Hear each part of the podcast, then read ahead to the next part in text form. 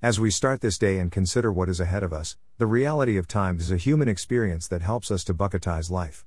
God, who is omnipresent, is everywhere all the time. He knows the beginning from the end. He is outside of what we might call the fourth dimension of time.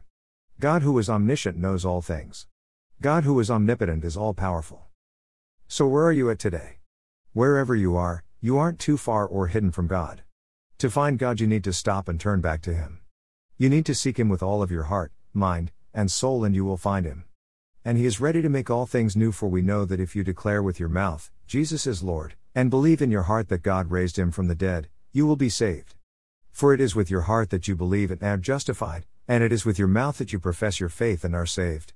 As Scripture says, anyone who believes in Him will never be put to shame.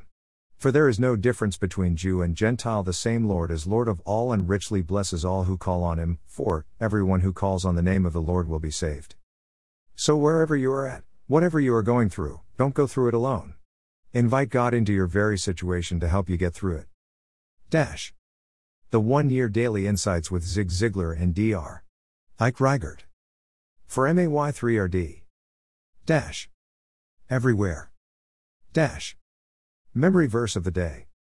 Greater than if I ascend into heaven, you are there. If I make my bed in hell, behold, you are there.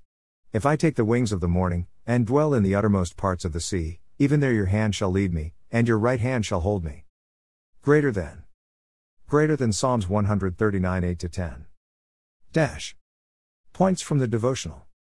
God is everywhere. God is omnipresent. Past, present, and future, God is there. God isn't limited by the boundaries of man. God isn't limited by the boundaries of time. God isn't limited by the boundaries of space. God's Spirit is with us all the time, whether we acknowledge or perceive it. God is present in our time of joy, at the top of the mountain. God is present in our times of sorrow, in the lowest of valleys. God is present in our times of isolation and despair, in the darkest of times. God rejoices with us when we celebrate and mourns with us when we are sad or have lost. God is able to bring equilibrium to an unbalanced world. God is our shepherd. He will use His rod and staff to comfort and protect us, as well as to correct and direct us. Sometimes we feel His comfort as we walk in alignment with Him. Sometimes we feel discomfort as we try to kick the goat. How will you live out your today when it comes to God's Spirit? Will you live in alignment or against God's will, plan, and purpose? Discussion topics from today's devotional. When are you most aware of God's presence? Worship. Mornings, when I am meditating on His Word. When I am waking up. When I am facing a big decision.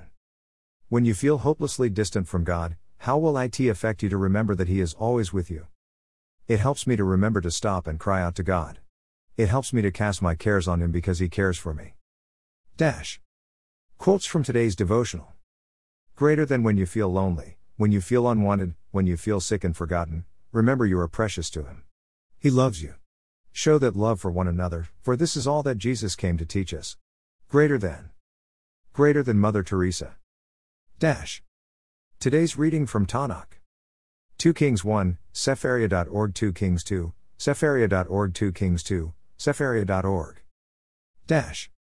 So today, are you ready to take hold of the reality of how precious you are to God? Are you ready to stop and turn back to God? Are you ready to live the rest of your life with God? Are you ready to spend eternity with God? Where are you at today? Are you looking for guidance? Are you wondering where to turn? Are you at the end of your rope and needing help? Are you ready for some help?